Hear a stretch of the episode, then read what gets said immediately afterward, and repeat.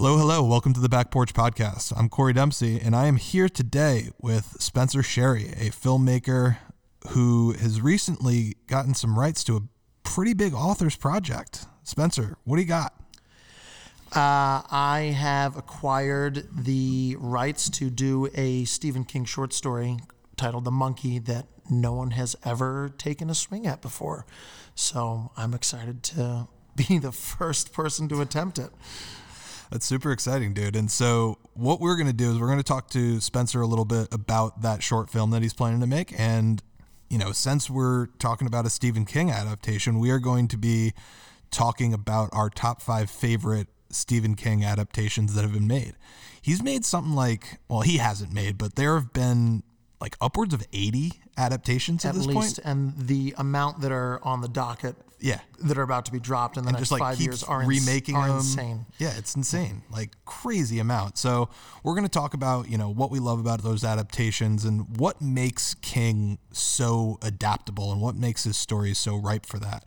Before we get into all that, we are going to talk about our beer real quick. Spencer, you brought your own. It's not something every guest does, so I'm I'm pumped about it. What do you got? you know, I don't really know the rules of engagement here, um, but I uh, swung by Minogue's on my way and spent probably a little too much time. I was late scour- scouring, looking for uh, thematically appropriate beers, and I think I found one. It's called Love Your Friends, Die Laughing, New England Double IPA from Non Sequitur Beer Project.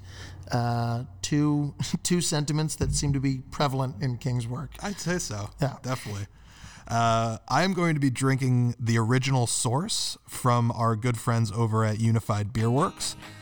The original source, obviously, coming from these movies being adapted from King's original works. So uh, that's what we're going to do, and we're going to get into this episode.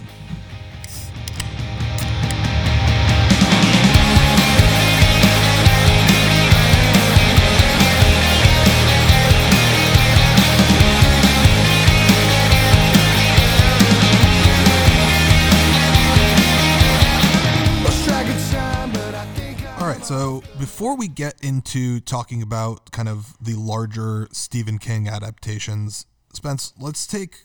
that was weird. I don't know why I just called you Spence. No, Spence is good. Spence works. Mr. Sherry, Spencerino. So, Spence slash Mr. Sherry, talk to us about your upcoming Stephen King adaptation, The Monkey. You know, th- this is not something that's been adapted before, as you mentioned. Like, how did you find this story? What drew you to it?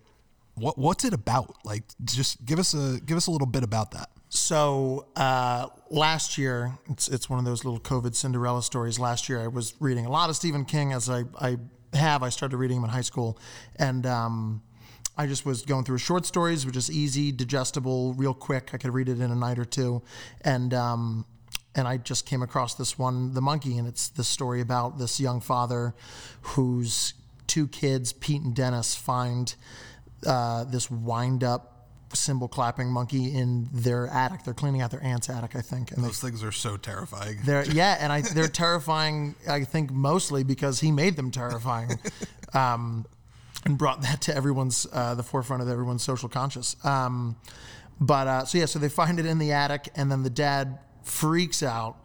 And uh, it turns out that when he was a kid, it keeps flashing back to when he was a child, he found it in his attic. And the origins of it are kind of unclear. His dad was a merchant marine and he traveled around a lot, and it's but he disappeared after a couple years, and so it's kind of implied that maybe this is one of the things he brought back from one of his trips, um, but they don't really know where it came from. Uh, so every time it clapped its cymbals, somebody close to him would die, and so he has kind of been haunted by this for a big portion of his childhood. He ended up throwing it down a well, and that was the last time he saw it. And then now, 20 years later, it's back. His kids find it in their old aunt's attic, and he freaks out and now has to try to prevent it from hurting anybody else that is in his life, which is his immediate family now.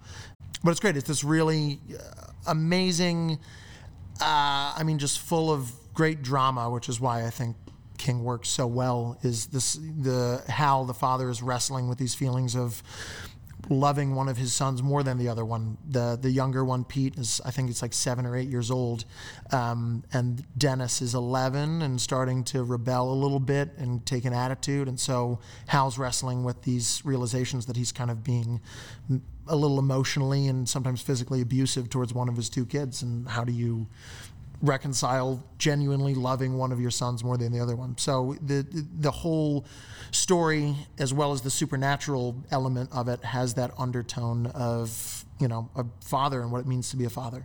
Um, so I read this and loved it. And uh, I knew that King had this program called Dollar Babies, uh, that he's been doing since the 70s, I think, where he lets young filmmakers adapt his some of his short stories for a dollar, and he gives them non-commercial, non-exclusive rights. And uh, he, when I read this story, I said immediately, "This is awesome! I want to do this one." I heard about the program from a friend and was like, "I'm in. This is this is the one." And so I spent two months, three months in COVID writing it, and then I went to apply for the program, and it wasn't on the list. And there's a very short list of ones that he lets people do that are either not his best work or just very hard to adapt. Right. So I thought it was dead in the water for about a year. So how did you end up bringing that to life? Like, what was that process of getting the right since this dollar babies thing kind of didn't work out for you? Uh, I wouldn't let it go because it was one of my favorite things that I'd written so far. So I found out who his uh, agency was and found out who his agent was. And I just found out his contact info and managed to reach out and kind of. Uh, I, I don't say that I misrepresented who I am or what I was trying to do, but I definitely was vague at the beginning until he uh, reached back out to me and, and, kind of gave me better contact info and I talked to him directly. And originally, uh, after I pitched it to him, I was told, This is hysterical. You're not famous enough, and we need someone with more uh, producer credits that Steve, he said Steve would be aware of. um, essentially, fuck you. No. Um, check, and he said, Check the Dollar Baby list. Do one of those. So I kind of crawl into a corner for about a day, absorbing that information before I emailed him back and was like, "Hey, I like." I thought this was a dollar baby. I want to do this because I love the story, not because I want to try to make money off of it. So, uh, what did I say? I was like, it seems like my two options that you're telling me are A, I can formally request that you extend the Dollar Baby contract to this story, even though it says right on your website, never do that.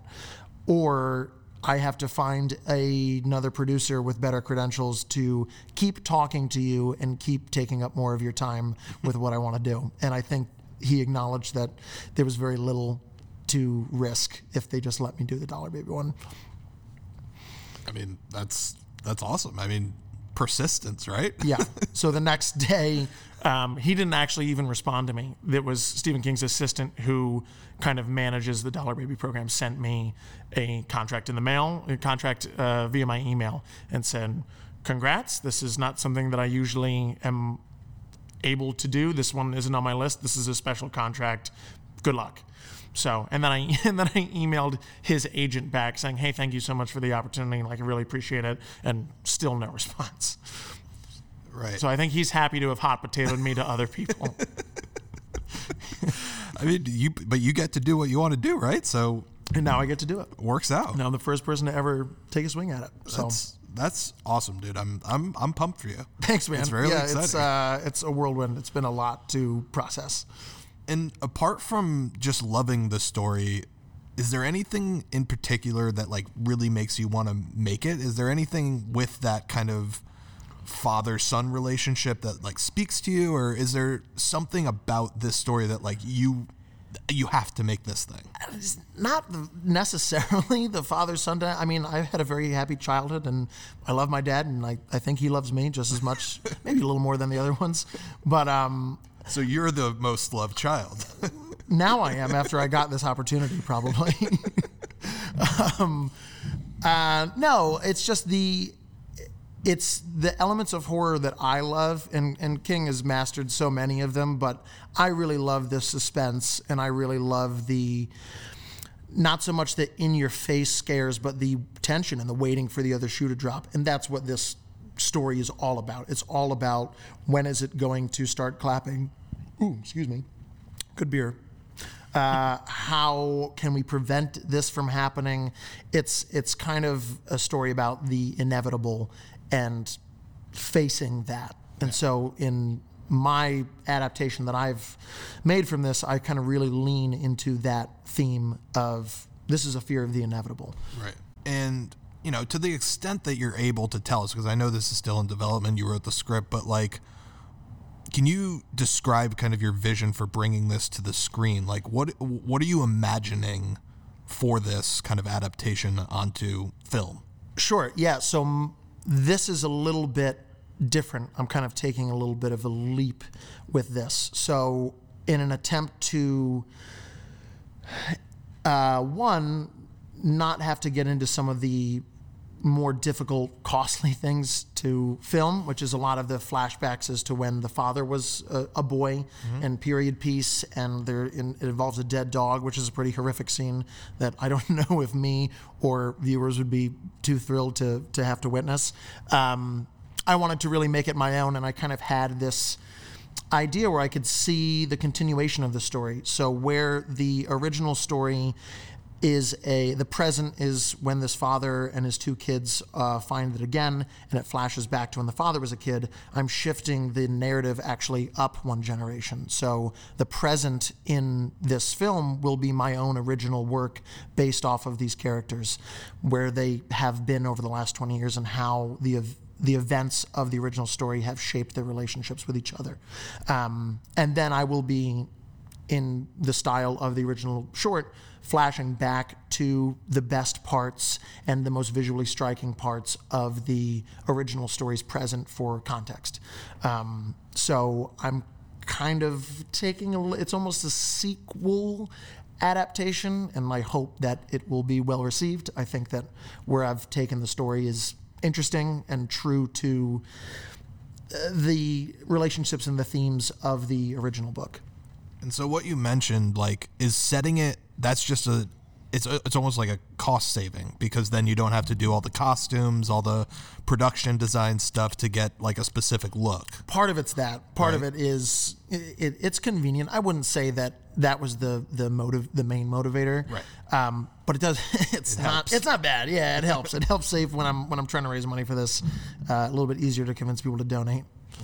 That sounds exciting. And are is there anything?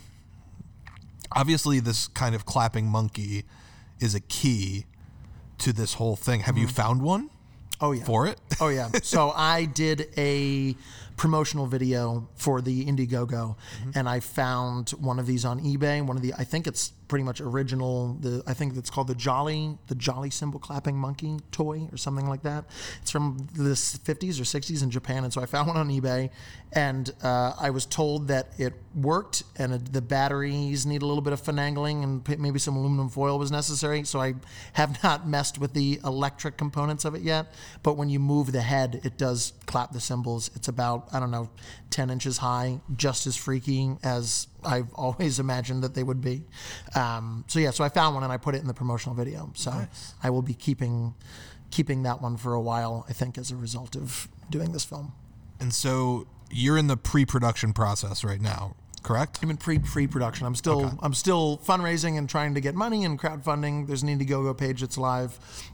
My Instagram and Facebook have been as engaging as possible, trying to get people to either participate in. I had a logo contest trying to find a, a good logo from the area, um, and we just found it. My actually cousin who lives in Saratoga made just a bitchin' one that I'm pumped with. But I'm I'm Saw it on Instagram. It looks amazing. it's pretty cool. Yeah. Yeah. I'm really thrilled with it. We had a lot of good submissions, and so it was hard to choose. And I, uh, the top three runners up, I'm making their designs into stickers as well to be just distributed for promotional material with the rest of the film. Um, so yeah, I'm, I'm really trying to make this something that is capital region centric and a lot of people that have reached out to me and, and my network or just acquaintances that I've heard of or worked with before or know friends that have worked with before have reached out in you know in, in interest to take a swing at this with me and so I'm excited to really make this a regional production that everyone can kind of put their mark on one way or the other. Right. And is this going to be? Are, are you directing this? Yeah. And is this your directorial This debut? will, yeah, this will be the official directorial debut. I've, uh, I tried to make a film, and was a little overambitious about three years ago when I first moved back to the area. I lived in New York for about a year, getting into the industry and PAing and working in locations and all that. Right. And when I moved back up, I just shot right up and, and found a couple uh, friends of friends that wanted to make stuff, and I tried uh, to shoot this movie called Sacandaga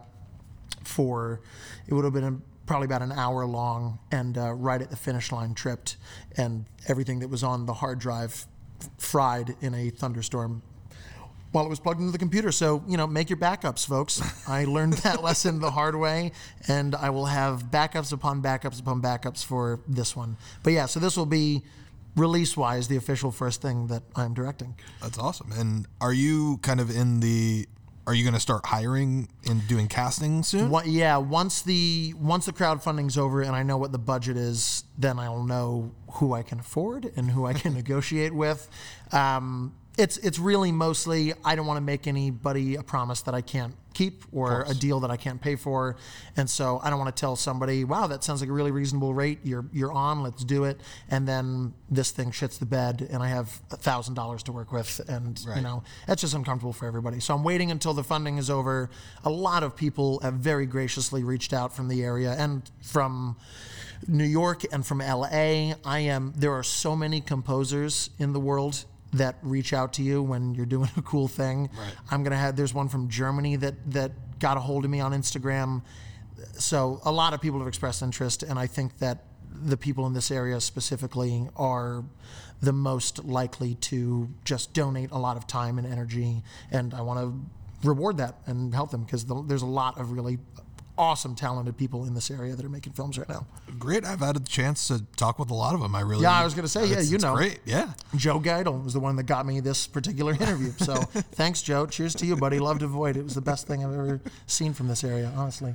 Um, yeah. So before we kind of move on to our discussion about Stephen King, where can they find you at this Indiegogo, Instagram? Uh, the the Indiegogo, I believe, if you go on Indiegogo and put in the monkey short film, it'll be, I hope, the only one that comes up. Um, but on Instagram and Facebook, it's at the monkey short, um, and from there you can find the Indiegogo page. So get on there and help me. In this clear advertising ploy, you got to plug your shit. Yeah, man. yeah. Yeah, that's what it's been about, just coming up with unique and interesting ways to get people excited and involved and spread the word. Yeah, for sure. No, I'm, I'm excited. I'm going to donate. Thanks, man. So uh, let's transition to talk about Stephen King. And you you mentioned this a little bit before, but I want to go into it a little bit deeper. You know, what is it about Stephen King's work that makes him so adaptable, and what makes it so what what what draws filmmakers in? Because there's been so many amazing filmmakers who have adapted his work. So, like, what is it about his work that you think draws these filmmakers to these projects? They are, I mean, other than just being one of the hottest novelists in the time period that I think a lot of the filmmakers were growing up in, but the, the work is just so visual. Uh, it's just the right amount of campy. It takes itself just about as seriously as it should while being technically unbelievable. I mean, his his writing style and the way he conveys these these themes and and human emotion is just it's untouchable uh, while being blended with these just insane supernatural and horror elements that I think he's just got the best of both worlds as far as his balance goes between uh, and a lot of it is is corny and just goofy and campy and he doesn't try to be anything other than that and i think that that lends itself to just fun visual filmmaking that a lot of other horror movies are a little bit more dour or serious I mean, that was something that, upon rewatching a lot of these, Mm-hmm. that I found kind of so striking that most of them are like just a fun ride. Oh, yeah. like and a fun hang. yep And there's so many horror movies that just aren't like that. So it was really enjoyable. Like even the ones that aren't that great, it's still a fun time. so much fun. Like Children of the Corn, Yep. Bad movie. A lot of fun. so much. it's and the thing about it too is that uh, it really is just a, a a wild romp and just kind of turn your brain off if you're not having a good time and go along for the ride. They're they're just so much fun to watch, and the ones that are the best are the ones that really lean into that. I think. Yeah. They have stood the test of time over other ones that try to be too serious. It's like if you're not having fun, then it's it's not quite Stephen King.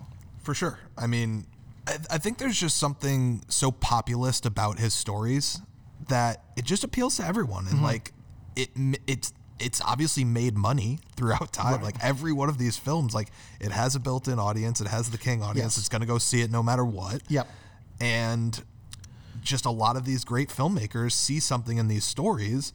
You know, you got Kubrick, De Palma, like the list goes on and on. Carpenter. Yeah. Yep. And they all just take a swing at these things. And it is in in essence with eh, like we were talking about the quantity of them, it's a snowball. I mean, right now and they've just been getting hotter and hotter properties and we're seeing two, three, four, five a year of his work. And now that the streaming services are out, it's just people can make those deals. And it doesn't necessarily have to be a huge commercial hit to perpetuate these stories. It's like uh, when people, when studios and, and streaming services see people responding to them, they order five more. and it it felt like they kind of went away for a while, and then the massive success of it just now everyone wants to adapt King, and you get Doctor Sleep, and you get the Outsider miniseries, and Yes. like eight other ones that are coming up. That's just like uh, Gerald's game. They did. They're they're finding new clever ways to adapt him to. I haven't seen it, but I heard that um, Midnight Mass was somehow tied into some of his work or really reliant on some of his work. I watched Midnight Mass. I know that it's an original Mike Flanagan story, but there's definitely a lot of King DNA in there. Yeah, because Mike Flanagan has done two adaptations now of King. He's done Yeah. Doctor Sleep and, And Gerald's Game. And Gerald's Game. Yeah. yeah. Whom he is brilliant. by the Mike. Flanagan is incredible. Midnight Mass is incredible. You need to watch that like I, soon. I, I've been dying to, and I just haven't had the right night to binge it and keep myself up. So, before we get to our list, I feel like there's a couple whales we left off. We did. Because they're so uh, they're they're so big. They're such big whales, and they're such an easy target as a result that it just seemed like a shame to travel back. You know, the, the we took the road less traveled on these. I think. yeah, it seemed a little uninteresting, but I do want to acknowledge them. So, let's talk about The Shining for a quick moment. What's Mm-hmm. Your one that Stephen relationship to this hated. movie? Yeah, Yeah. I know. Like The one that he hated above all else, and I and it's I- probably the peak of the adaptations, at least to me. Objectively Yeah. i mean it's it's it was the number one movie and anytime that someone brings up a stephen king movie it's the shining and how that turned out and i i equal parts enjoy it and think it's great and also understand why king had such a problem with it So, you've read The Shining. yeah So, I mean, for people that don't know, what is kind of the issue that King has with this adaptation? The two big issues that he has, as far as I've read and can tell, are one. Uh, I think he's quoted as saying, "The first shot you see Jack Nicholson in, you know that that's a crazy person in the movie." True. And in right, and and that part of that is Jack Nicholson's face. We all know what that looks like and how unfortunate his life must be if he wasn't famous. Um, but uh, but yeah, you knew he was crazy from the beginning. And in King's book, and this is I think the problem that a lot of people have trying to adapt him is that so much of his work is such beautiful inner monologue and watching these characters change over the course of the story. I mean, Pet Sematary, so far, as far as I'm concerned, hasn't gotten and will never get a great adaptation of it because that entire movie is just a man slowly going crazy in the first person and rationalizing and rationalizing each insane decision he makes um, until it explodes. And so, The Shining, I think, in the book is is similar, where Jack is just kind. He's a normal guy with a normal family, and he just starts to lose it, and you you get to see that transformation. Whereas, again, Jack Nicholson is great, but he's a psychopath. He's a, he's an insane person from from frame one, and so I think that he had an issue with that. That there wasn't a whole lot of true character development from him, and also the in the book the hotel blows up. There's there's no uh, icy, you know, kind of anticlimactic ending for him. It's just the boiler room explodes and that's it. So that was and uh, Hallorann lives too, which is he's heavily featured in the um, the sequel, Doctor Sleep, which as a book loved. It was one of my favorite ones of his that I've read. Just to acknowledge it, the movie I loved for about an hour and 45 minutes. Mm-hmm. And then it started to try and redo The Shining, and that's when it lost me. Yeah. All the original You mean Dr. stuff- Sleep? Yeah, yeah, yeah. Doctor Sleep. Yeah, it was an okay movie. Doctor Sleep. Doctor Sleep was no, yeah, Doctor Sleep. Doctor Sleep was okay. The Shining is a 10 out of 10. I mean, to be honest, King, like, I know you're not going to listen to this and you won't hear it, and that's fine. Yeah, but if you you're are, wrong about do. The Shining. Like, it is objectively better than you made it. And I'm sorry, but like, Kubrick's vision, oh my God, it's one of the greatest films I've ever seen. Straight up. It's it's a good film. His his words, Mr. King. I know you can't Don't take it. my, don't take my movie away. The other one, the other whale that I want to acknowledge is The Mist for a brief Mm-hmm. moment. Um, you know, objectively, The Shining and The Mist are probably one and two for me. Interesting. Um, I didn't include The Mist simply because we talked about this movie extensively on a different episode, a sci-fi Oscars episode. But I absolutely love this movie. But I want to hear your thoughts on The Mist. What do you? How do you feel about it? I remember I read the short story last year around the same time that I read The Monkey and a bunch of other stuff. And so I remember really liking the story. And I hadn't seen the movie since it, I think, probably not since it came out. I think I was too young for mom and dad to let me watch the movie when it came out. Um, excuse me. Oh, seven? How old are you? I am 27 years old. so in 07, I would have been in seventh grade. Okay, maybe My- that is. I was, soon. if I wasn't 13, I wasn't allowed to watch PG-13 movies, and even sometimes after that. fair enough. I'm seven years older, so makes sense. Yeah, I was yeah. in high school. Um, yep. All right. it would have been enjoyable for you, not for me. Um, so yeah, so then I, I revisited the movie. I don't know, probably around the same time, about a year ago, and um, and I, I and I liked it. I thought again, it's that it's insane. It's totally absurd. And Darabont, who directed that movie as well as Shawshank and The Green Mile, really leaned into the absurdity and just let it play out. And the C, the CGI back then is It's the only thing that doesn't hold up hysterical. about that movie. It's hysterical. it's unfortunate. Um, I, I I just love the mist because, and again, this is a different ending than Kings, yes. and it is an ending that did not pull its punch one bit. Nope. It is a pit of despair ending, and I think an appropriate ending. So Mm-hmm. Yeah. I really appreciate that.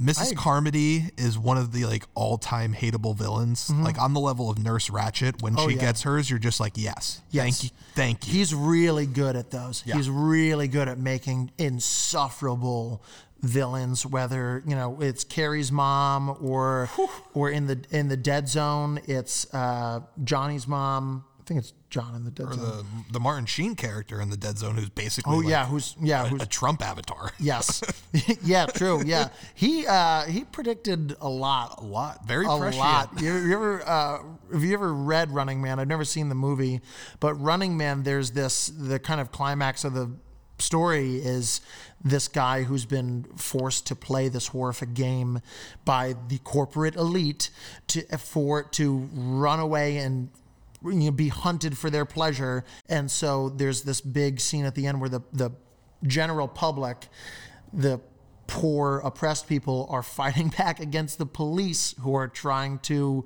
restrain them and while letting and, and it's this you're reading it and it came out in 80 something i don't remember but it's like oh uh, we just lived through Yep, a lot of just this lived that yeah exact thing. yeah he there's a lot of and that's why i like him so much that's why he's so good the, the character it's just people. He's just talking about people and very normal people emotions and how they respond in certain situations and just kind of sees the natural progression of some of the uh, more unpleasant directions that we're headed. All right, so before we get to the list, the one thing I wanted to ask because I I was doing something specific.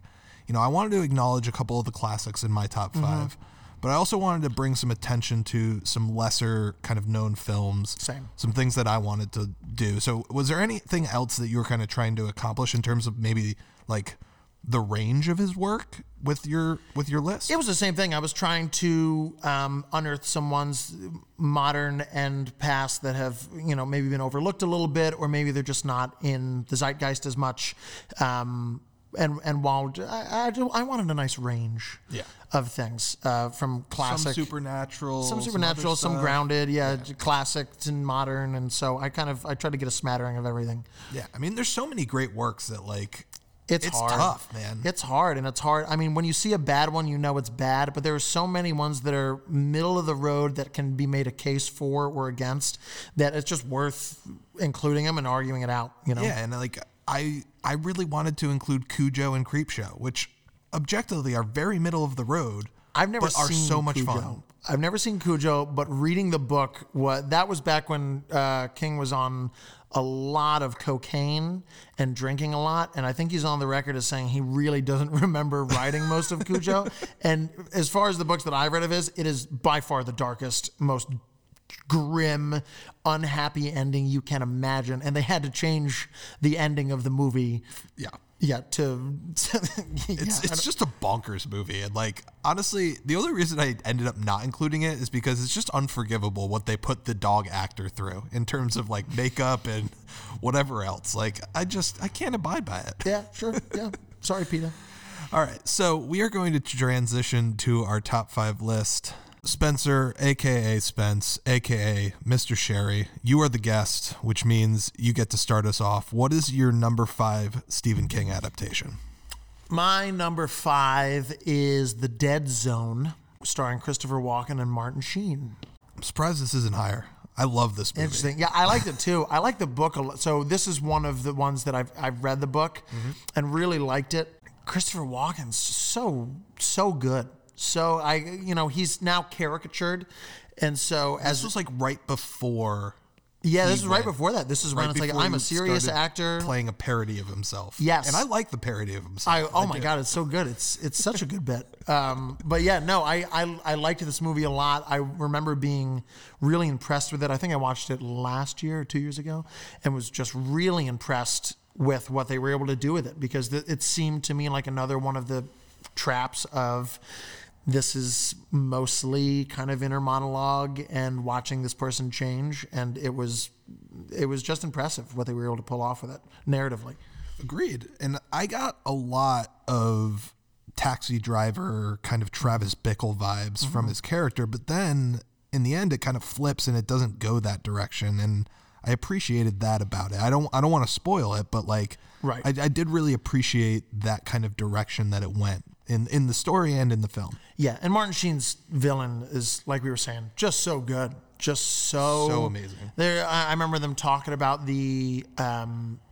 King talking about the book, and in the in the book, I'm trying to remember he he like sh- kill like kicks a dog to death in the beginning. He shows up to someone's house. I think he's a salesman at first before he becomes a politician. He shows up to somebody's house and the guy either isn't home or shuts him out or something like that.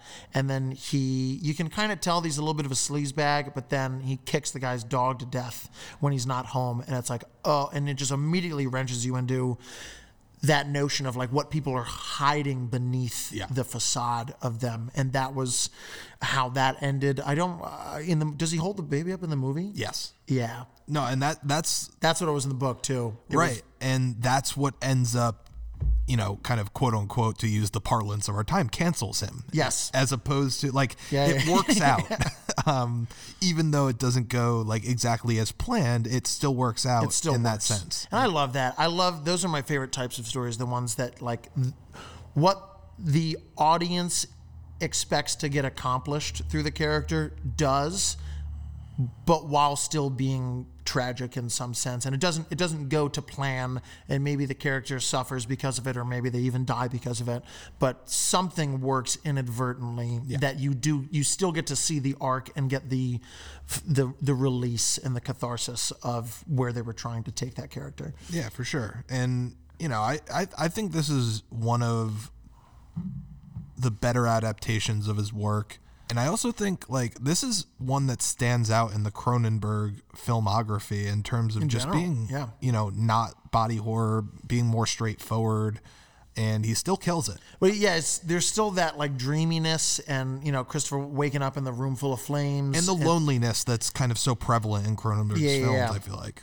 I, I'm trying to remember. I wish I could remember it. I, at the time when I watched this movie, when he is somebody calls him out on being a fraud with his. Th- oh, and he says, uh, "Tell me when I'm going to die" or something like that. Tell me The, about the reporter during the the, reporter interview. Yes. tells me when I'm going to die. And Christopher Walken's performance in that scene is just so scary, Dynamite.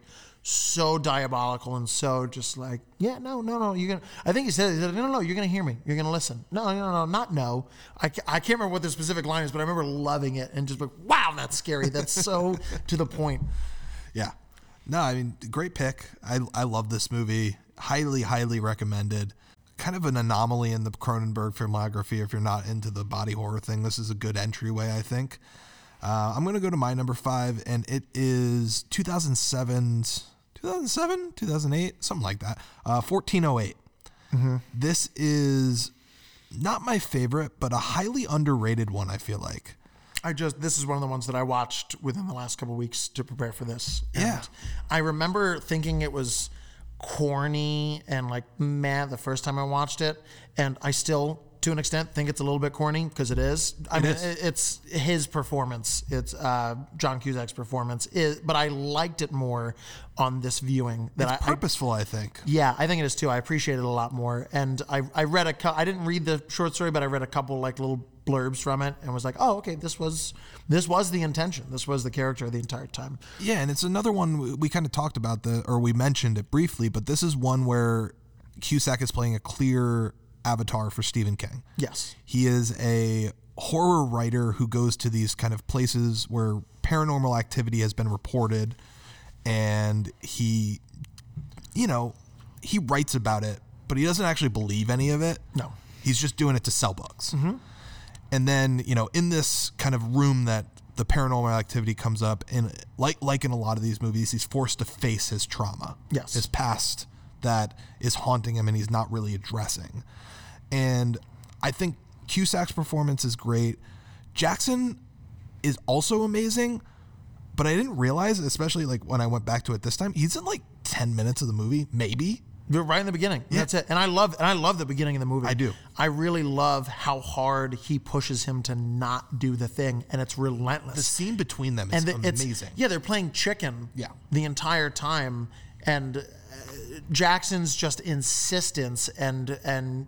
Uh, John Cusack's character is just I, Mike, I think his name is, is just waiting for him to drop the gag and drop the facade of like, oh, okay, I'm just doing it to like, this is what we do. We try to sell rooms this way and up. build interest and blah blah blah blah. And he just never does. And it goes on a lot longer than I think a normal story or movie would go on to really hammer home that like, no, no, this is fucked up. There's real shit up there.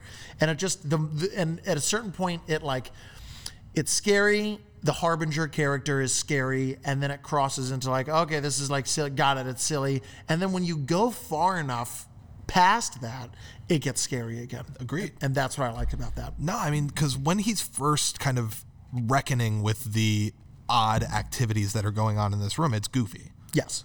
And he thinks it's good. And that's purposeful, right? Mm-hmm. Because, like, a person who's a skeptic like this going into a situation, of course it's going to be goofy. Yeah, it's kind of inherently reflective of his feelings toward it. Yeah, exactly. And then as he realizes it's more real, it gets, more, gets more real. real. And that's something that I just love and appreciate this movie. I don't particularly like the ending, I will say that. Uh, I won't say what the ending is, but it's one where I think it pulls its punch a little bit. Little bit I also don't really know the ending of the original story, too. I don't. I, I like I, I mentioned this to you. I, I haven't read much of King.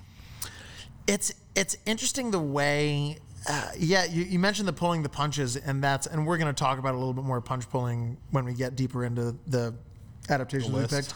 Yeah, but and and it almost seems like King also kind of goes through different stages of his stories where he is pulling punches, where writing Cujo and Christine, as opposed to things like, uh, what was I just thinking of the other day, where I was like, was kind of, or or even Doctor Sleep. Yeah. Doctor Sleep, kind of, you expect worse fate. You know, it's he's been writing happier endings as he's aged, as opposed to really, really not happy endings. so it, it's interesting to see, partly in these adaptations, how they pull King's punches and if there are punches to pull. Yeah, for sure. Yeah. I agree. Uh, let's go to your number four. What do you got? I don't remember. What, did, what, what was my rank? I believe it was a TV miniseries that you had. Is that what I decided? I probably did decide that. Yeah. So the uh, the Outsider on HBO uh, with Jason Bateman, kind of Briefly. briefly They- Directed the first two episodes. he did, oh, he's so good. He's so good. But then, Ozark. like, I just- Ozark's one of my favorites. that that was one of the stories I read. He it was butting up against Ozark, so he could only do the first two, and like executive produce it, and dir- then he to had to, go them. do season three of Ozark. So he like left. But, like, Interesting. he he kind of shepherded the project, but That's so that Oh, right. man, that's I that was the, the the s- bait and switch that they did, where they really they did the Bryan Cranston and Godzilla move. Yeah. which I've always both admired and hated. Um, but yeah, I wa- I was bummed. I, I liked. I thought it was a Jason Bateman product, and which that was a dream come true when I heard Jason Bateman was doing a Stephen King thing. Lost my mind. So yeah. So when they when they did that in in and in that way too, they let you do a whole episode where you think that he's going to be the focus, and this is going to be a trial about him, and then just totally unceremoniously remove him in the beginning of the second episode. That felt diabolical, and I respect it. and I rewatched the first episode in preparation for this, mm-hmm. and there's just so much there that lets you know it's not about that at all. Mm-hmm. Because this is a story where it seems like it's about one thing. It seems like it's about solving this kind of child murder. But as they're uncovering the details of this, it's very clear there's just things that just don't add up. Yeah, there's all. more whoopsies. There's so many things that just like to explore here. And that's really what the thing is about. And, I love that about it.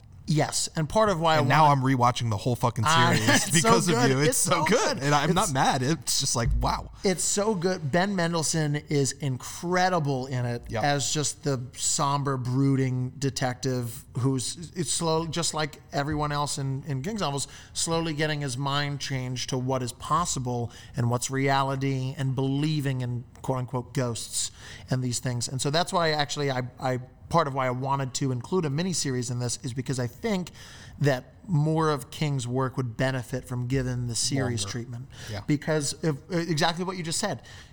It starts off being a normal drama. It's one thing and then it It's a one thing, and then it just slowly twists and creeps into this other supernatural thing that's bigger than everyone thought it was, and and un, literally unbelievable. And watching characters be forced to confront unbelievable things, which usually thematically ties into their trauma conveniently, is is the story, and then that's part of it. And so uh, again, we're gonna get into some more films that I've watched recently that I'm like. If, this was what they left out that I really wanted to see, and if it had been a mini series, I would have loved it Right. even more, and they would have got time to get into it. But that's why I like The Outsider. The Outsider really just leans into the drama of it, and that that slow burn, and that slowly realizing that things aren't what they thought they were.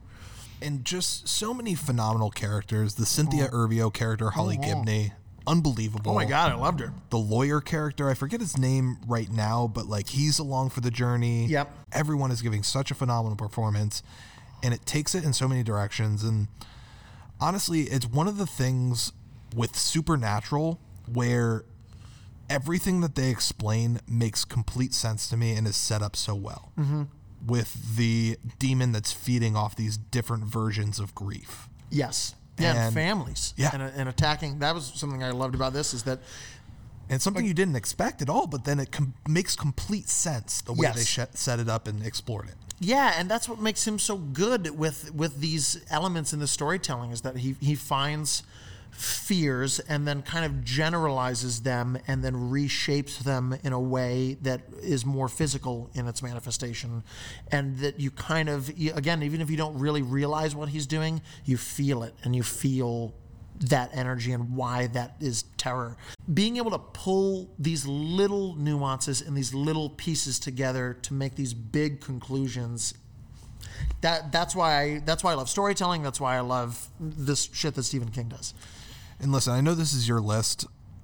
If I was you, I would have had Dead Zone and The Outsider 2 and 3. Yeah, fair enough. The Outsider 2 because it is amazing. But I mean all all the things you picked are amazing. So well, do- well done on Thank you. Thank you. It's a good start. Uh, so let's go to my number four briefly. This is Stand By Me. This is a classic Rob Reiner's 1986 film, I believe, sometime in the mid to late 80s.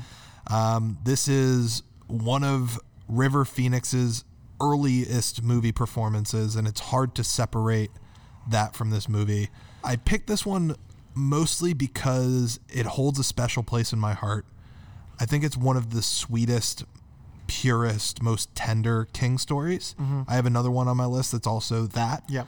Um, but I think this captures something so unique about childhood groups of friends and going on adventures together. And sure, the heights are staken because it's a dead body in this, but like we've all been on that kind of adventure where you go to explore something with friends, and there's something so relatable about that.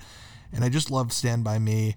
The leeches scene sticks with me forever in both a good and like kind of like horrifying Oh, it way. was tough. Um, so it still has some of those like horror elements, but not really. It's not a horror story. This is just a f- sweet, feel good film about childhood nostalgia, memory, and loss. Because ultimately, the conceit here is that one of the characters is a writer. Again, Stephen King's Avatar. Every this is something I want to bring up. Every story, every movie, every adaptation, somebody is a writer. Somebody is dealing with writing one way or the other. Yeah, I mean it's Stephen King dealing with his own persona as a writer in all these things, but Every he's time. he's remembering this kind of childhood story, and that's what it is. And it's just a sweet, tender film that I love to return to, and it captures something so pure about childhood in the same way that something like The Sandlot does. Yeah, Um, yeah. And those are two of just my favorite kind of childhood films that work as an adult as well. Yeah, and in the dialogue too, you just remember that's just how kids talk. Yeah. They just kind of t- they they're a little crude. They're testing their crudeness and they're testing the limits of what they're able to say, and so it is. They don't even understand what they're saying. No, yeah, and like, half the time they're just regurgitating quips that they've heard adults say or they've seen on TV. just what is the excuse I can use to say the word fuck? And Yes. like, yep. boom, Let's just we're gonna invent them. Like, so I just watched this movie for the very first time in preparation for this. I'd never seen this before. Whoa. I knew I, I didn't even know the story, and part of me wanted to read the story beforehand. But no, I just sat down and watched it, and was just it's it's amazing that uh, King's style and his approach to storytelling is so prevalent, even with something like this that's not horror and that's not traditional. The tension building, the the visual, the leech scene. Yeah. it's it's so clear, just drawing on, and you know, and the childhood and the kids becoming adults and finding their way and hitting puberty and trying to understand themselves and what the world looks like when you lose the innocence and the naivety. I mean, the, the the question I have based on that is like, you just came into this as an adult, but it still hit for you. Oh, absolutely. Yeah. every beat. Every beat was great. And, you know, and again, and I'm watching it as a King fan and knowing and knowing Stephen Stephen King's darker works. And so like watching the train scene when they're trapped on the bridge and outrunning it genuinely my favorites. genuinely scary because you just don't know because I just know him and I know what he is capable of as a storyteller and I'm I'm expecting these kids to die. Yeah, when when the pudgy kid falls down on the tracks, it's I thought just that's like, it. I thought yeah, that's it's it. over. It's done. Yep. All right, so that is both of our number fives and number fours. We're getting into it now. Yeah. What is Crunch time. your number three? My number three, uh, I might switch it up from what I was originally thinking. I think I'm going to do Gerald's Game for number three. I I don't remember if I knew that this was a Stephen King movie the first time I watched it when it came out. Or you know what? I think that I did know it because I saw it advertised on Netflix as a woman tied to a bed and thought I can't I need to wait until everyone has left the house to engage in whatever this is. Um, and then I heard it was Stephen King and said, "Oh, okay, no, I'll give it a shot. No, this is this is highbrow art. I should. I love that actress and fine, bring it on." Um, but it was oh my god, it was so surprising how good it was. Yeah, I was blown away by that movie. I think it's such a brilliant conceit of a movie. Yeah. Oh yeah. And, you know, if you're unfamiliar, basically a woman and her husband retreat to a kind of lake house location that's far away in an effort to rekindle their relationship. They're struggling. which is failing. Right. And in that effort, they Part of it is try some kinky sex stuff, Yeah, and yeah, she gets tied to the bed. But then he has a heart attack. he has a heart attack in the middle of it, and she is now trapped there. And honestly, like when I read that conceit, I was like, "This has to be a short film. How are you going to extend Yeah, this to an hour and a half?" Yes. And then it worked completely, and I was in because it was a Flanagan movie, like regardless of King. And then Carla Gugino, the main actor, so like like you said, amazing, and just remarkable how it worked so well, like you said. And what what worked about it to you? Right. For me, it was the I, this single location horror, Mm-hmm. as I think you've done on another episode of this, is uh, being able to come up with that much in that short of a time. And you know and the days are passing and like and the amount of time that it's taking to tell this story while being in and you also it's so realistic someone trapped in there or traumatized like that trying to figure out how to get out of it that you as an audience member are forgiving when it's like oh shit right the water glass is up there. Can you get that like she takes a while to remember that and figure that out. Right, and that's something that I loved about it because there's so many things that aren't necessarily horror. It's just like problem-solving elements. yeah like it's how do a mystery we? it's yeah. almost a mystery movie Yeah, and how do we get out of this situation? And one of the things that you were mentioning that's tough to adapt about King's novels is that there's so much interior dialogue. yes And on the surface, a lot of those things seem silly in this movie, but they work. They work and that really well. that is just an accomplishment in and of itself. by both those actors. Yes. they sell it. Yes. They're really they're they're Bruce Greenwood is the the Yes, man, and Greenwood. uh, Carla Gugino, like they just pull it off. the whole so thing well. hinges on their performances Yeah. and they crush it. And that just and you're right, it does seem silly. It is a silly gimmick. It's a silly thing to do. Again, it's the campiness and the corniness and like, all right, now she's talking to her dead husband and they're just playing. But when you think about it that way, and they do kind of like drop the curtain a little bit and be like, no, no, no, she is imagining this. This is in her head. This is all of everything that he is saying are her own assumptions and knowledge informing what she thinks her husband will be saying to her. Right. And it's all information that she has, it's her brain. And so when you and they and they do kind of acknowledge that a couple of times. He says it. He's like, I'm, "What are you talking about? Who are you talking to?" Right. I'm I'm there. I'm on the ground being eaten by a dog. Like, um, and that there's humor in that when Oh, they acknowledge sure. it, and it's like Yes. a winking humor. King's hysterical. Yeah. King is really funny. I mean, uh, I'll, I'll read some of the some of his books and just and genuinely laugh out loud at the absurdity of it and some of the lines. And he he is someone that remembers everything that he hears. He doesn't have a photographic memory, maybe, but a an auditory character memory. When you when you read what he writes, it's so the idioms and the stereotypes and the just figures of speech that he writes with. It's like how who do you talk to that talks like this? Because these are all real phrases that I've heard, and some of them I haven't heard, but I can't imagine he made them up. So it's like, who are the people that you've been hanging out with in your youth, in your coked up party youth, that you remember these strange lines? And the people are just, the people are slightly hyperbolic, but real. And you know people that talk like that. One hundred percent. Yeah, I mean, I think the thing that you mentioned about this being so surprising in how good it is because it shouldn't be, No.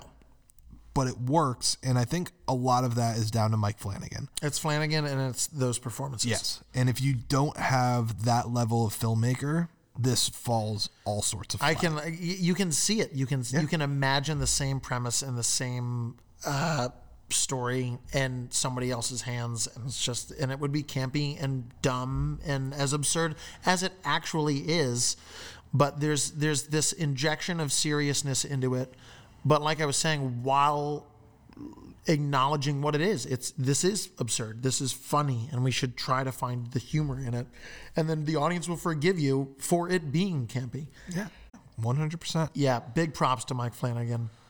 Yeah, and you know, it kind of provides a perfect segue into my number three film, another completely campy movie that should not work at all and in different hands wouldn't have worked. But in the hands of John Carpenter, my fucking God, did it work. And it is 1983's Christine. about a car that has jealousy emotions mm-hmm. and is killing people and turning its owner into a crazy person. This movie should not work at all, but it totally works. It's one of the most fun King movies. It's a wild ride. The music cues, Music's amazing. just everything in this movie has Carpenter's fingerprints all over it, and it's amazing. How, how'd you feel? Because you hadn't seen it before, right? I hadn't seen it or read it. So Okay. what? So what I did? Christina's one of the few Stephen King stories that I haven't read, and I also don't know anything about. Like I know the I know the hook, killer car, Right. but I don't know the story at all.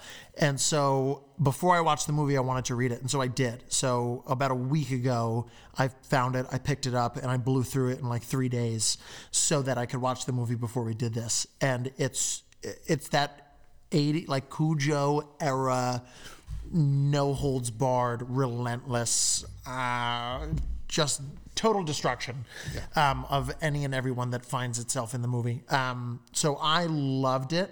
I loved what they were able to do, what Carpenter was able to do with the story. This is another one that I think someone's got to make it into a miniseries and really go through all of the beats of the book because you have not read the book. I've, I've literally read like one King novel start to finish. Gotcha. what was it? The Green Mile. I think there's just something about the populist nature where like I'm kind of a snob, so like I'm like, eh, that's over here. Sure. But now that I'm older and I don't give a shit about all that, like I'm more open to it. But I actually got into Thomas Harris instead. Okay. And Yep. the whole Hannibal thing. Uh, that's just more. I have that book and I haven't read it yet, and that's th- that's one of the next endeavors that I need to undertake. Um, but no, Back Chris, Christine. so back to Christine. Um, there were two huge elements of the book that were left out of the movie, um, and I understand why. Again, for the sake of time and brevity, which is why I really would love to see, you know, future filmmakers out there take a swing at this one. Go bother his agent and try to get a dollar baby out of a Christine TV series. They combined the characters of um, the guy that sells him the car, LeBay. In the movie, he's dead at the time that he comes to get the car, and it's his weird, creepy brother that sells it to him. In the book, LeBay's still alive, and I think is essentially what they painted the brother as in the movie just a crass, crude, you know, smoking, back brace, just disgusting human being. Doesn't care what other people think, just says whatever's on his mind. Right. And um, and so he sells him the car, and then he ends up dying. And so it's implied in the book that LeBay's ghost is the is the entity that is in Christine, and it's also kind of ambiguous as to whether or not Christine is her own thing that's been around since she was made. But LeBay is like it's it's a story about his his spirit and his demon and his ghost in the car and taking hold of Arnie as he makes this transformation. And that's another thing about the movie that, you know, they couldn't do for time, but the relationship between him and Leigh is much longer. And you see his transformation from nerdy, acne, pizza faced, as they say in the book, just loser to this dude who's just a little bit more confident. It's the, it's that classic. you- The correction happens, and then it's an overcorrection Yeah. to your detriment. No, and I think that's the brilliant thing about this movie. I think that the way that it kind of turns the bullied into the bully, mm-hmm. and the way that it explores that theme of how it's so easy for one to become the other. Yes. and all it takes is a little bit of confidence and then all that past trauma that you've went through through being made fun of and you know worked over just like completely goes the other way and i mean that's just It's what a a bully snake is eating its yeah. own tail, just circles back on itself. And this, exactly and it's brilliant but there's a car at the center of this transformation which is the ridiculous part but it works because of carpenter because of the actors arnie is amazing in this movie Arnie's amazing in this. Dennis is amazing in this, and um, and yeah, and the music too. The music is something that like he he put in the book. He kind of suggested songs and tried to, but it, you can't you can't read music and then have it play over what you're reading next. The way that that hmm, hmm, yeah hmm, when Moochie Welch is walking the- through the parking lot, all I the oldies that, that, they play to ki- just like the kills are all set to these oldie The tunes. kills are all great, and the kills were different in the a a little bit different in the book too. And this is what I want to talk about with the pulling punches is Moochie Welch in the in the movie. Oh, he gets pinned, he gets cornered, and then Christine just slowly kind of pins him and crushes him against the wall. And you don't really see it. In the book, he gets literally knocked out of his shoes running across the street. hits a, sh- a brick shop wall and bounces off of it, and then gets run over and backed up over and run over and backed up over to the police detective that's talking to Arnie says you, you couldn't recognize him. You had to scrape his legs up with a shovel. Like, and then, and then um, Buddy Repperton is driving, uh, and and that's part of the, the book too. That's just really great. Although I did like the movie version of how he died, the car shot from the car as it chases him? Oh my God. Shot from the car as he chases him, and then the shot of his a flame body rolling out from behind the car Yeah. was the appropriate amount of brutal Yes. for me. I was very satisfied with that. But the, the the book is just so violent and visceral in how these kills happen that I I really want I really want to see a mini series of Christine updated to to work through these characters and these transformations and and don't pull punches as much. I mean, Christine is just brilliant. If you have never seen it, this is probably one of the lesser known King adaptations, Mm-hmm. and Carpenter just nails it. My probably my favorite part of the entire movie is when it cuts to black and Bad to the Bone is playing. Yeah, yeah. It's such a fun way. The use of music. a wild ride like the this. use of music just elevated it to that level and that status. I mean, Carpenter's command of music is just impeccable. Yes. Every movie. Halloween is one of the most iconic scores, and he wrote that shit because he just Yeah, I didn't he realize he wrote it. the music for Christine too. Yeah. Um, there was one more thing I was going to say about it. What was it that I really liked about the movie? Oh, the the use of what I assume is flawless stop motion to have the car heal itself. Yeah.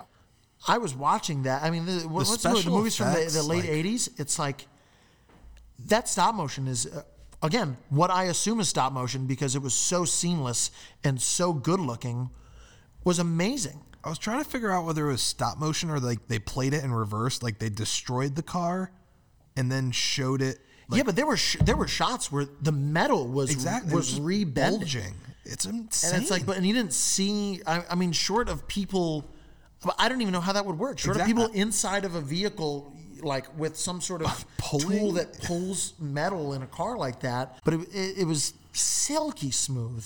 it's so good and I, I there's a lot like you said like there's just a lot of scenes and shots in that where i was just trying to decide how it worked and i just i was like i can't i'm just i'm just so gonna give myself over to this filmmaking because wow Especially with the '80s. The '80s, you feel like, especially people that have no films or analyzed them or been on set or know what behind the curtain looks like. It's like I shouldn't be getting fooled by an '80s movie. You shouldn't Yeah. be second guessing what's happening and how they're pulling off their shot. Like yeah and now it would just be cgi and that's bullshit but like they pulled it off without any C- of that It's CGI amazing. would not. it wouldn't even look this good It wouldn't. Yeah, it wouldn't. it's crazy Not. i don't it's understand Not even comparable. all right so let's go to your number two what do you got My number two was I was weighing the two kind of big classics, uh, and I went with Green Mile over Shawshank, only because my personal connection to Green Mile is it's the first movie that I can remember emoting to. When uh, we were in, I don't know if we were going on a trip to Maine or something. We were in a long car ride with my family, and we had a minivan with one of the little flip down TVs, and we watched Green Mile as like a 12 year old, probably because my parents forgot how heavy that movie is, how devastating that story is. And uh, we watched on a little flip T in the back of a, uh, uh, TV in the back of a minivan, and uh, the execution scene of the uh, of the inmate with the mouse there was no I'd never seen before a villain or just someone do such horrible things in a movie before as Percy when he tells him that his mouse died and isn't in mouse heaven like everyone has been telling him doesn't put the sponge in the water puts it on his head and lets him fry for 3 minutes that's the scene I read the first time when I got introduced to this book. and that's what drew me in because Yeah. it's brutal. It's it's it made me so angry, and I remember that vividly. Being tw- like twelve years old in the back of a van, being just so mad, and I think from what I remember, the first time crying at a movie because of what it was making me feeling like. And the and the rest of it, and the rest of that movie, and and Coffey d- denying the ability to escape, and just facing his death, and saying that the world is too grotesque and cold and brutal for him to exist in it and then Tom Hanks's character having to suffer with the knowledge that well maybe it is awful and I'm being punished by being alive in it still like the way that the philosophies of the characters change over the course of the movie is so hard to watch It is. It all hinges on the Hanks and Michael Clarke Duncan performances. Yes. And they pull it off brilliantly. Mm-hmm. And, you know, it's a three hour movie. So, like, you're in for the long haul, but, like, it doesn't ever feel slow, No. stretched out. It's it's a really heart wrenching tale. It's a sweet movie at the at the core, even though a lot of horrifying things happen. It's a sweet movie. I don't know if the thematic takeaway is very sweet. I think it's probably pessimistic at the end of the day. for sure. But um, yeah, it's just. But I this is actually ones I didn't rewatch only because the the three hour runtime, yeah, hindered me. Um, but yeah, everything that I remember of it and having that connection to it, and I should probably note at this point, uh, at this juncture, that Frank Darabont is the one who uh, wrote and directed this. Same guy that did Shawshank and same guy that did The Mist, and the kind of uh, the twist connection to Darabont that I have now is Darabont did one of the Dollar Baby movies back in the 80s. And that's the reason that he is Frank Darabont now. He did a movie called The Woman in the Room, and King liked it so much that he let him option another thing, which ended up being Shawshank Redemption. And now that's Shawshank Redemption. So he optioned in that same time period with the green, the success, the Green Mile, and all that. He optioned two other stories: The Long Walk, which you should read; it's amazing, and The Monkey. And so Frank Darabont had the rights to The Monkey for years, and couldn't figure out how to turn it into a marketable feature, and he let the clock run out on it. So I think that that's part of the reason that I got this opportunity is because the tried and true Stephen King adapter didn't know what to do with it, and so it just it went back to King, and I think it's probably just been sitting on a shelf ever since. And so when some young plucky idiot upstate New York dude swears that he wants to do it for no money, it just seems like there's zero risk and all the opportunity for them. Yeah. I mean, Darabont, he's probably the peak King adapter, right? Absolutely, especially if you love The Mist as much as you do, that must put everything up Yeah. at top level for you. Mist, Shawshank Redemption, Green Mile. I mean, three classics, I think. Yeah, Um, no, I agree. And I mean, the only other one who's probably in the conversation is Reiner because he did two classics. Mm-hmm. Uh, but But not eh, they're not it's met not- with the same acclaim at all. definitely not. Not I mean, objective. Shawshank clout. is probably the most well liked movie. I mean, it's number one on the IMDb user rating, which means nothing, but also, Yeah, but also when you watch it, you go, okay, fine. yeah, I get it. You know what I mean? Yeah, yeah. It's it's hard to argue with. Yeah, and speaking of, that is my number two, The Shawshank Redemption. look at that uh, transition. Directed by Frank Darabont. And this is the other one. I mentioned how I had a couple of sweet, tender movies, and Shawshank Redemption, again, while a bunch of horrific things happen, at the center of this film is the Andy Dufresne and Red relationship, which is just bromance goals. Top oh, level, Oh, yeah. peak bromance goals Absolutely. It's adorable.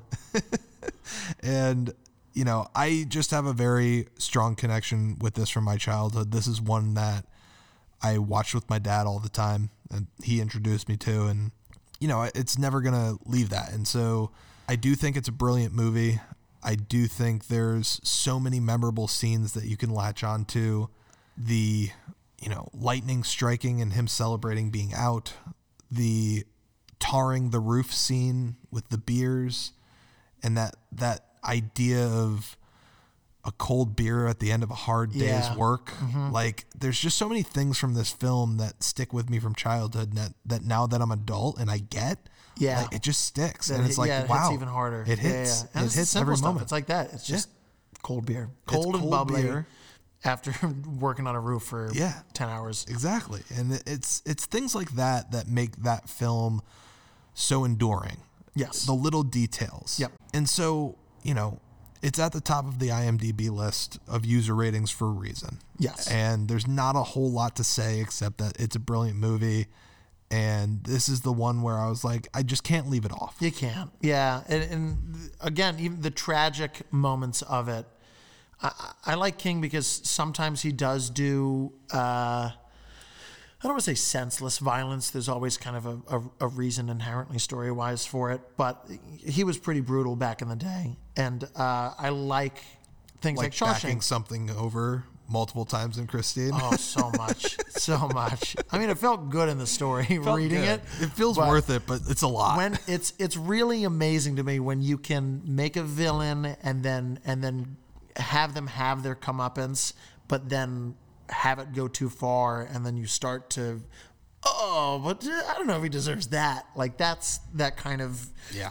storytelling that I like, and so uh, that's what I like about things like The Green Mile and about um, Shawshank is that some of the brutal things that happen are so motivated by what's right for the story and what's right to do, and it's not senseless.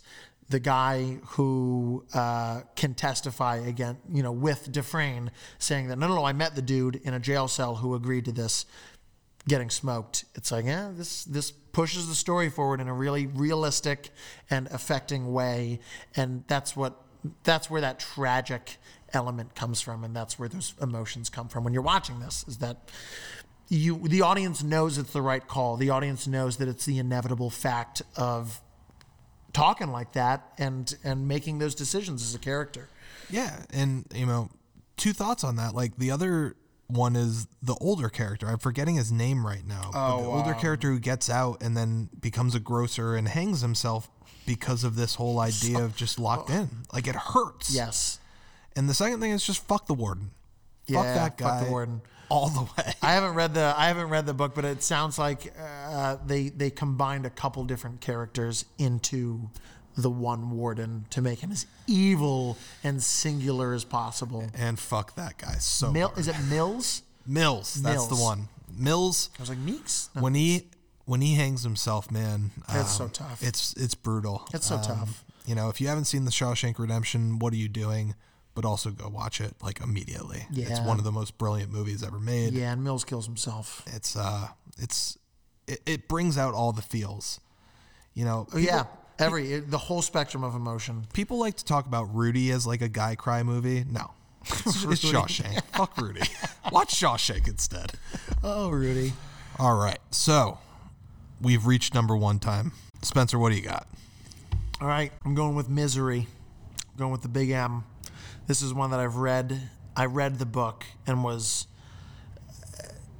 very seriously impacted by reading this book. Uh, and then I, I watched the movie for the first time, I think, like two years ago, and was. This is. There's very little to get wrong unless you go way off the rails. And Rob Reiner just focused right in mm-hmm. and cracked it with the. ca- I mean, it's it's all in the casting here. It is. between Kathy Bates and James Caan. It's just that there's only the two characters. apparently James Caan was like the 20th choice for this. Really? Yeah. I read something. I didn't know that. There's just this laundry list of great, phenomenal actors who ended up turning it down. But ultimately, I think James Caan is fucking brilliant. It was great. Yeah. I, I loved every second of that movie. And this is an interesting case of, I think, not pulling the punch, but the opposite. Where in the book, he gets his leg chopped off, he gets his foot chopped off. And it was so much more brutal watching her smash it with a sledgehammer against the block. Uh huh. really tough. Whatever visual effect they used for that was incredibly visceral. And uh, again, uh, Kathy Bates won an Oscar for it. E- Everything about this, just they nailed it. They capture the tone and the and the mood, and he captured that in the movie so perfectly that the way he is trapped and isolated and the hopelessness of the situation really comes through. Yeah. I mean, I think it's appropriate to have it at number one because this is the best Stephen King novel about Stephen King. yeah, true. And like, this is the best time that he's been brought to life in this way. yep. And this idea of the kind of insane fandom that surrounds someone Yeah, I like think that. he had some sort of weird interaction with somebody once and was so spooked by it that he just started. And I, I just read his book on writing where he really talks about some of the inspiration for this and kind of the tactics, and him talking about like you have the ideas and you just you you put those initial two ideas together, and then the story almost just kind of forms and writes itself, and you see where it's going. And it's it's almost like the inevitable conclusion of the premise that you've set up. Yeah. And he was like, yeah, this is just so much fun and easy to do. And injecting all of these rational fears and thoughts into this story is so prevalent. And, oh, you know, the audience is aware of it. Yeah, and I think the fact that he makes the avatar of himself rather unlikable. Oh, yeah. He's Like, grumpy. This is a Grumpy old man. this is a movie about two villains Yes. and them playing a game of wits against one another. Yeah. And the simplicity of that, and again, this the single location horror movie, pretty much again, and what you can mine from that Exactly. is just so impressive. It's it's it's really an amazing movie. You know, I was doing something very specific where you sent me your list first and I was trying not to overlap. Misery would have absolutely been like Yeah, I know. You know, It's- if it's it's. Shining Mist, Misery, like those are the three best. Yeah, and- objectively speaking, to me. and Annie Wilkes' character and the- Amazing. and the right and the no swearing thing Yeah. and the no she gets she gets upset that she swore and then she gets mad at him for making her swear and the and the cockadoodie and and all that language and that, again it's those idioms and the, those weird things that you know he heard at some point in his life and has just been carrying around until this moment to drop into this character in the story Yeah, and it's so goofy and it, it injects some levity, but at the same time it doesn't because it's horrifying. it's horrible yeah and like she's just so convincing. Kathy Bates in this movie is amazing. Mm-hmm. If she didn't win the Oscar, like, just shame. There's a lot of shame on the Oscars, but this is one of the times they got it right. Yes. Yeah, it's that. It's what I was talking about. That, that levity that gets twisted into it when it goes too far. Now it's a horrific thing to witness, and this is something that. And Stephen King does the same thing with those things. Annie Wilkes at the beginning is cutesy and dopey and funny, and when you're watching James Caan's character be mean to her and kind of patronizing to her, you're just watching. She's not really doing a whole lot different after she starts becoming violent, but now you're just seeing it in this different light, this different tone. And even as she is being go- goofy and dopey, there's just enough breadcrumbs that there's something amiss Yes. with her. Yes. And so you know. Yep. And you know what what you're mentioning here, like again, in the wrong hands, that feels like a tonal inconsistency in the movie, and it takes you out of the movie. Yes. And while it rips you away, it doesn't take you out of the movie. You're still there for it because you're invested. Right. And I think that's just it's something that only the best can do. It does take an understanding of those elements and why they work together, not just them by themselves. Yeah. And once again, I think it's a perfect segue to the funniest and most horrifying Stephen King adaptation, Carrie, my Yes. number one. Yep. I think this movie is absolutely hysterical and also absolutely Because it's so dramatic. Yeah. It's so, It's over, so it's melodramatic. So top. It's uh, the subject matter and the things that happen are so absurd and hyperbolic that it, it is. It's funny. Yeah. But it's also like, whoa. Yeah. It's serious. it- like, it acknowledges and taps into the same thing. It's that it's the perfect balance, and this is why I really like the Christine story too. He really does well with that middle ground, just after you're a kid, but before you really know how to be an adult and, and- how to be right. And so finding finding that that awkward, tense, soul searching personality developing adolescent is, is so effective in the in the way that it can blend those two things. Yeah. And so Carrie is my number one. I have loved Carrie my entire life since I first saw it. I think that it's so many things in one. It is comedic and humorous. It is absolutely terrifying. It's romantic and whimsical in parts. Mm-hmm. And it blends all those things perfectly under Brian De Palma's direction. This is by far, I think, the best De Palma film. And you know, the one scene that strikes sticks with me forever. And I mean, it's the entire prom sequence, but it's the one where they're dancing mm-hmm. and they're spinning and it's just this like dizzying, delightful, romantic thing. And so when it flips, it makes it that much more horrifying and Yeah, it's the juxtaposition. It's the juxtaposition of It's give them that the calm joy before the storm Yeah. and the joyous calm before the storm. and a little bit of hope that like maybe Yeah. it's not going to go that way, but you know it's going to fucking go that way. That's my favorite. That's my favorite thing that King does in in the books.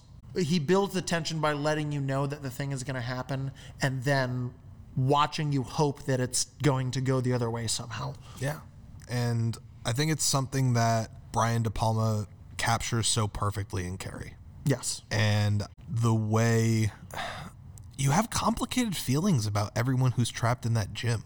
Yeah. Like Yeah. the you know quote unquote boyfriend, he really wasn't in on the whole prank, Right. and he just gets knocked out. Oh yeah. and then he dies with everyone else. Ruthless. And that's that's that's complicated. Yeah, it's but the- then everyone else gets theirs, and you feel great about it.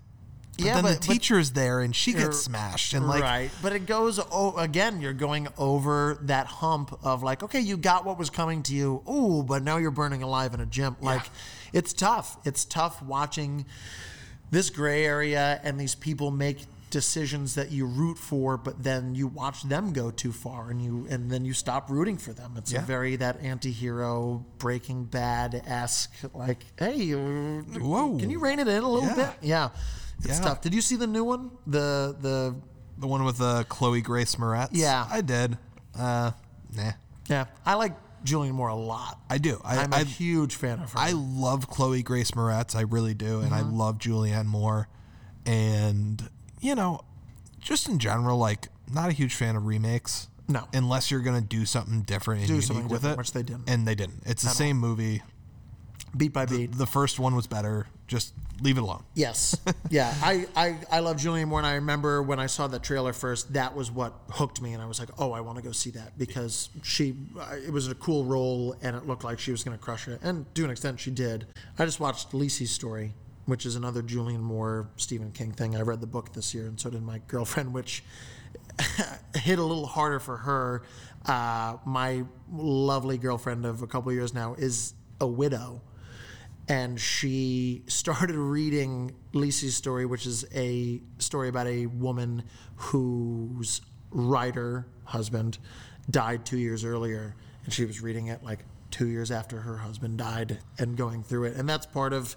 And she, I don't think she'd ever read a Stephen King book. No, I made her read Pet Sematary when we started dating, um, but it was it's she even found it impressive the level of empathy that King puts in the books and the stories and the you know we're talking about this style of writing and the anecdotes and the you know the idioms and it's like really capturing human essence and human emotion and you know as, as far as I know he's never had his husband die but he knew the types of things uh, to, You would feel. you would feel to write in there as, as just a lonely person Yeah. So that brings us to the end. this is it Before we get out of here, last time, so everyone knows where where can we find your stuff online so we can donate and support this Stephen King adaptation. The first time it's ever been done, The Monkey. Where can we where can we support you? go on Facebook or Instagram. It's at the Monkey Short, only because someone swiped the Monkey Short film out from underneath me about a week before I made the campaign. Uh, Was so it go- Frank Darabont? Nope, nope. But I'll shoot him an email to make sure. Um, so yeah, go to at the Monkey Short at Facebook or Instagram. Uh, there's a lot of really cool opportunities we're trying to put out there to be a part of it. If you're a local capital region artist, um, please come talk to me because I'm always looking for new ways to involve other people's stuff in what I'm doing. This is overwhelming and a lot, and I need help. So please reach out. uh, help me, help me, help me. Uh, God damn it, this is hard. Um, and then uh, there's an Indiegogo that you can find on both Facebook and Instagram. Um, if not, just Google the Monkey short film on Indiegogo. So please check it out. It's it's happening. Uh, shooting begins in May, and uh, I'll be casting and crewing up in the months leading up to it. So hopefully, uh, stay tuned, and by September of October next year, you'll be able to watch it. We'll do a big premiere down at the Spectrum 8. Ooh, I love the Spectrum. Landmark Spectrum is it's always been my favorite theater. I Yep. love that Place, I go to man. the uh, the proud owners of Delaware Supply, the beer bar next door that I also frequent, are executive producers of this movie. So Awesome. patronize them, and we'll see you at the uh, the premiere party. Yeah. I'm I'm super pumped for you. I'm super pumped to see this thing. Thanks, man. Yeah. You know, I I just love these local area films that are coming out and that we have so many creative people just doing stuff. It's and really it's great. and and really trying to get stuff made and I, I know a lot of people that are just so eager and enthusiastic and that's part of why I moved back up here from New York is no one's no one's happy and uh, psyched for you down there to do your own little passion project and it's like no one wants to finish a 70 hour work week with working on your little short film on the weekend so when I came back up here I was very thrilled and uh, surprised by all the people in this area that are like, no, fuck yeah, I'll make your film. Let's do it. Like, what, what do we got to do? Like, you know, don't worry about paying me or, or, you know, I'll take a deeply discounted rate just to see you make stuff and, and, and, you know, collaborate and put out content. So Yeah. I feel very fortunate I, that I lived in the city for 10 years and it's just brutal. it's just sucks your soul right out of your body. And it's like, I, I like, uh, I like quiet when I want quiet. All right, so we got to get out of here. You can follow us on at Back Porch Media on Instagram, at Porchback Media on Twitter. Follow us on Spotify, Apple Podcasts, all that stuff. Leave nice reviews and say nice things if you feel like it. And that's about it for us. See y'all.